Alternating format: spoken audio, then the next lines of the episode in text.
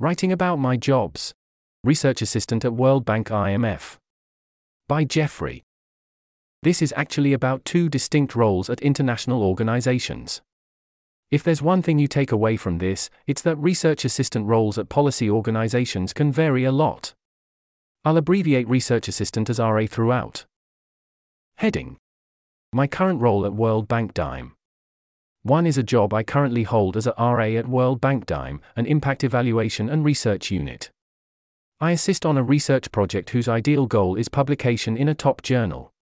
This includes data cleaning, analysis, scripting, checking data quality, running regressions, offering suggestions in analysis calls, figuring out what the principal investigators want, and so forth. It's very close to an academic, pre-doc research assistant role that students do between undergrad, master's programs and PhDs. The project revolves around development economics and causal inference, with a focus on infrastructure and structural transformation. It's a blend of policy, research, development, impact evaluation, and growth-adjacent topics. Heading.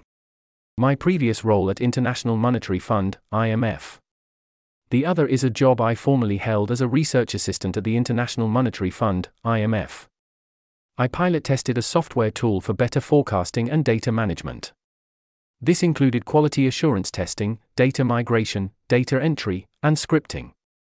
My R A role was about as opposite from research as you could get, and the tasks I was given was quite unconventional. The day-to-day was closer to that of a quality assurance engineer or data engineer. The project revolved around macroeconomics and international finance, with a focus on how to best organize data for scenario planning and technical assistance. It's a blend of public finance, debt sustainability, fiscal policies, natural resource policies, and international macro. Heading.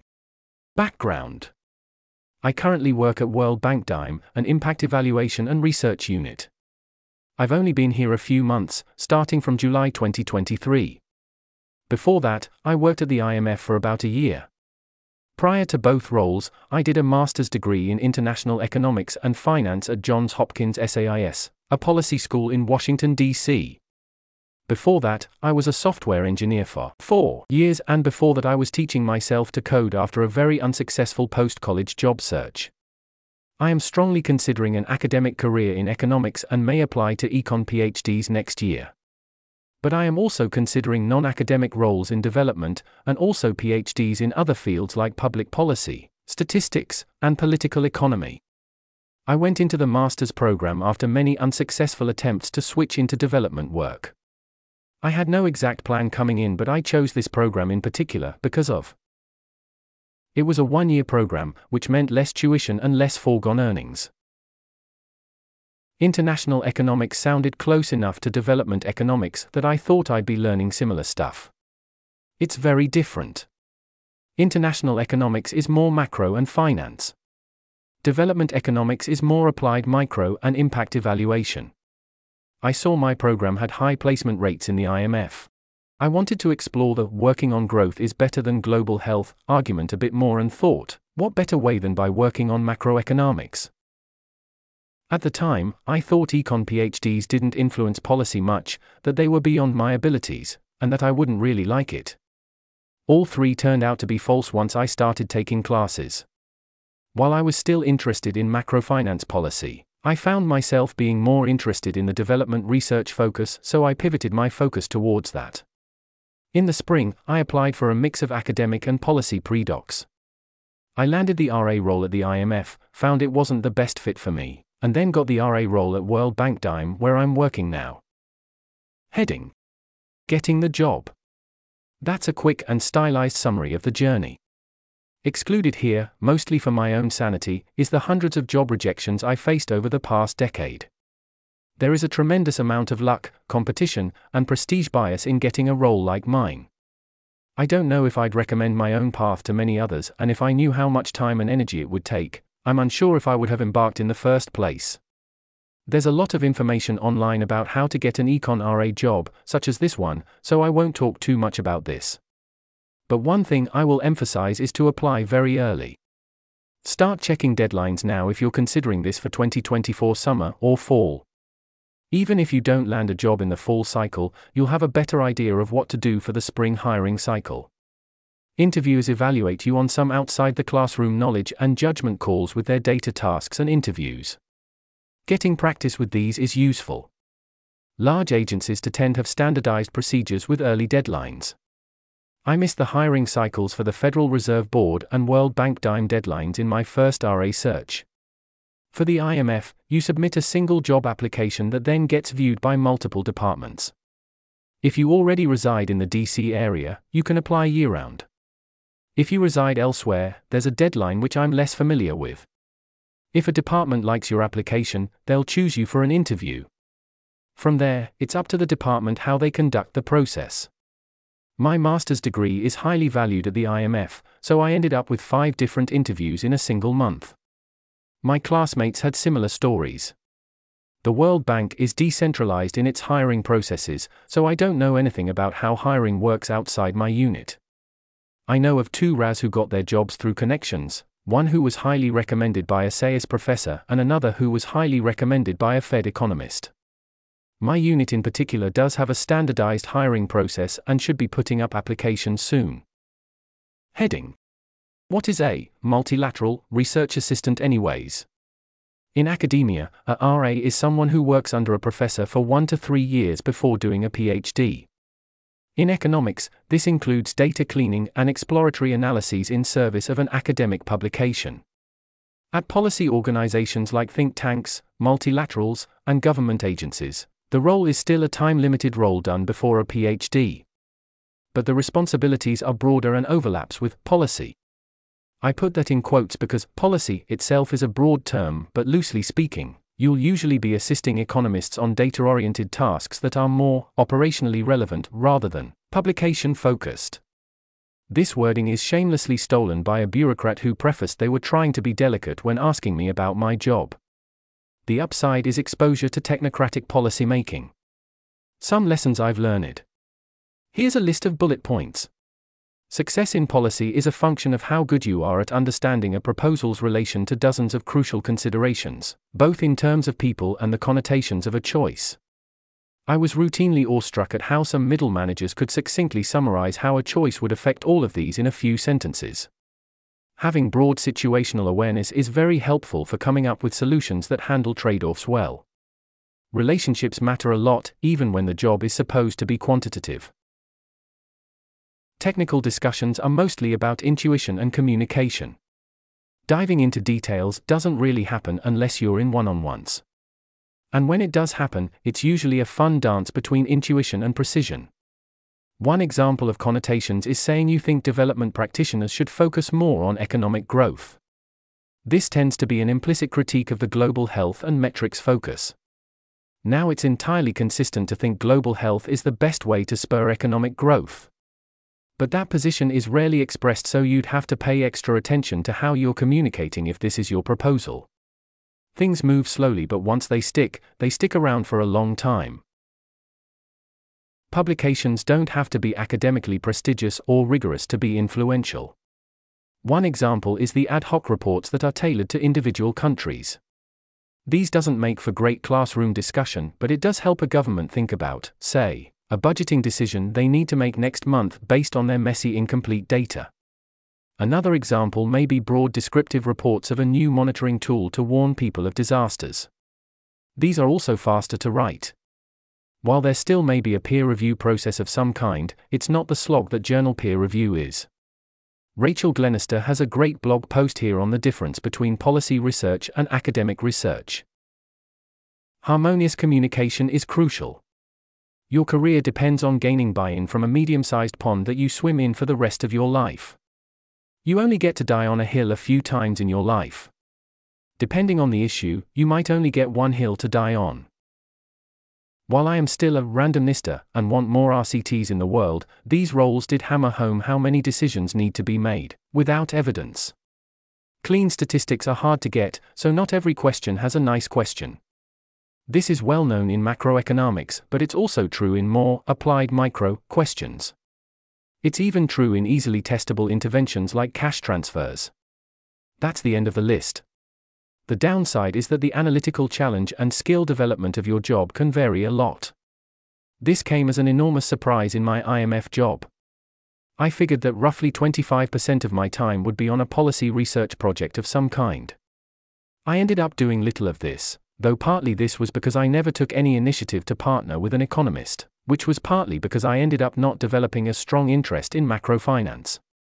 The project I was hired for did have an interesting mission, but ultimately didn't develop the skills I wanted. My current role at DIME has been the opposite of that.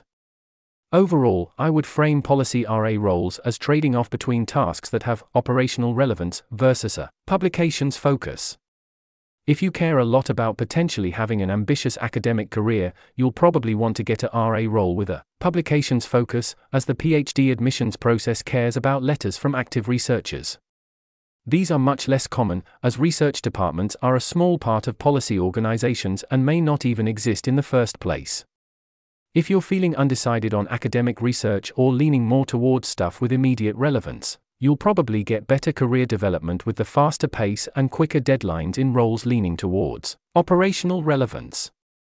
That said, switching departments within an organization after a year or two or experience is doable, as you'll be a known quantity with less risk than an outside hire. However, this probably varies by organization and the role you want to switch into. Heading: Pros. Here's a list of bullet points. Autonomy besides a few scheduled meetings and the expectation that I respond to Slack messages within a few hours, I have enormous flexibility in how I approach my work. I do try to adhere to a thirty to sixty hour work week, but I take full advantage of shuffling these hours through the week. Flexibility in how much effort I put into the job. Some R A jobs expect more of you than others, but generally speaking, you have the choice between making it a basic nine to five job or one where you dedicate a ton of time to it. I even know someone who intentionally puts in less time because they realized they wanted a career outside economics and policy, and use that time for online classes. But understandably, they get more of the monotonous tasks at work. Academically stimulating work, co-workers, and internal seminars. Even at the R A level, there's a lot of opportunities for networking, discussion, and a few occasional interesting problems. It's a nice intersection of policy-focused and research-focused topics. Working on important problems. It's weird finally being the one talking about my cool job. I've been hearing about other people's jobs for years, and now I get to be the one with a captive audience once in a while. Exposure to what a policy economist lifestyle would be like. Knowing this is an option if I strive for the tenure-track academic job and fail is psychologically useful. A wide range of solid exit options. This results from one A widely recognized name in the resume, and two Training. Large organizations can offer standardized trainings that smaller organizations and one-on-one R A roles cannot. That's the end of the list. Heading: Cons. Here's a list of bullet points. Loss of structure. The flip side to autonomy is needing to self-organize. This creates a lot of day-to-day uncertainty on if I'm spending my time correctly and if I'm prioritizing correctly. My managers at World Bank, DIME, and I M F have been supportive and responsive to emails, but it remains a role with very little oversight. This does serve a useful purpose. PhDs and academic careers require a lot of self-direction, so early exposure is good for skill development and discovery of whether you'd like this lifestyle. Slow bureaucracy and arcane rules. Stuff moves very slow, and I will occasionally get sidetracked by an infuriating process that nobody understands. And from what my colleagues told me, I've already been exposed to the top end of efficiency in international organizations at the I M F. Location inflexibility if I strive for academia. Budding academics go to where they get admitted for the PhD and then where they get their job offer, assuming they get either in the first place. I have an insanely good support network in D C, so relocating would be an enormous sacrifice. Lower wages and benefits for a while. I make okay to good money right now, roughly fifty thousand dollars in World Bank, roughly eighty thousand dollars in I M F, but it's definitely a lot lower than what I could be making. And if or when I start my PhD, I'll be getting a smaller stipend. When I finish the PhD, I'll have a very good salary. But there's definitely a period of reduced financial earnings. I've been keeping intentionally not paying off some student loans, so I have some extra money to use during the low periods. Impact uncertainty. people don't get good indicators of how good they are at research until maybe the end of the PhD. Even if I turn out to be amazing at research, it will still be the case that most of my findings are useless. There's a large iteration process to finding something novel and impactful. And even after that, there's still replication, generalizability, scalability, and implementation. This makes research very disconnected from the end result of social impact. Elitism and lack of diversity. I have some complicated feelings about this that I'm still figuring out. So I won't go into detail. But I'll say quickly this has overall been a negative for me ever since I started the master's program. That's the end of the list. Heading: Skills developed. Here's a list of bullet points. Time management. I have a manager on paper, but it's a very self-directed role with many competing priorities and many stakeholders. It is rarely the case that I have a hard deadline. Motivating myself, creating mini deadlines, and managing the emotional swings is something I am constantly working on. Managing up since the time of Principal Investigators is scarce. I've paid increasingly close attention to what people say in the few meetings I have with them. It's also made me better at initiating one-on-ones and raising issues in a concise way. Additionally, I'm learning to manage the trade-off between more frequent low-quality discussion versus less frequent high-quality discussion. I haven't always gotten these decisions right, and I still have a lot of room for improvement. But I've definitely improved. Prioritization.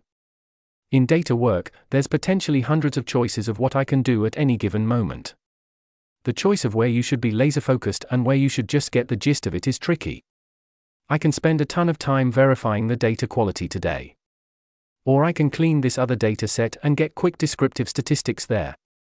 This is another trade-off I have to decide on regularly. Statistical writing and communication. I do formal presentations on analytical results to Principal Investigators on a somewhat regular basis, one to three times a month, and informal discussions on blockers more frequently. It's been both a skill and challenge to pick out the right regression table formatting and data visualization configuration. Learning to express disagreements. Economics has an unusual culture in how people can disagree with each other. This is strongly encouraged of juniors as well.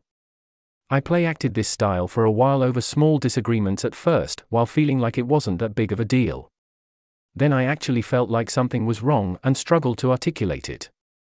Then I finally got to a point where I could sense discrepancies and express them. That's the end of the list. Overall, I love my job. I found the pros to outweigh the cons. While my job is not yet leading research, my experience feels very similar to what Kevin Kuruk described in his blog post, Writing About My Job. Economics Professor.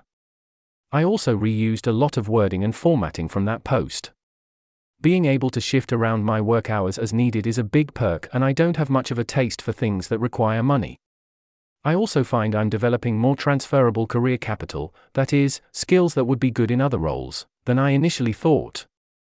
Mostly, that's liking the job a lot, wanting to be very good at it, and thus trying to excel at the soft skills that every job benefits from. Heading: What about the impact? My current philosophy to careers is building skills and experience, since most people have their biggest social impact in their mid to late career.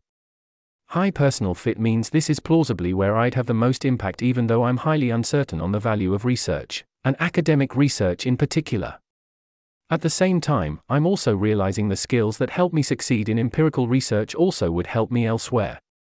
These projects are increasingly done in large teams where partnerships, initiative, and a general entrepreneurial spirit is useful.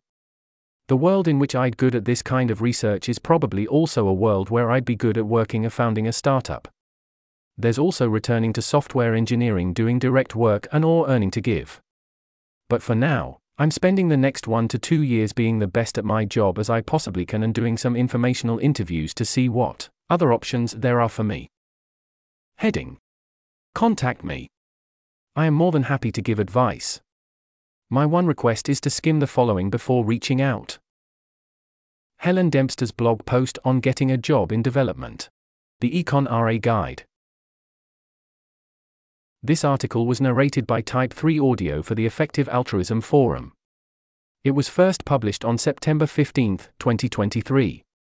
To report an issue or give feedback on this narration, go to t three a dot is.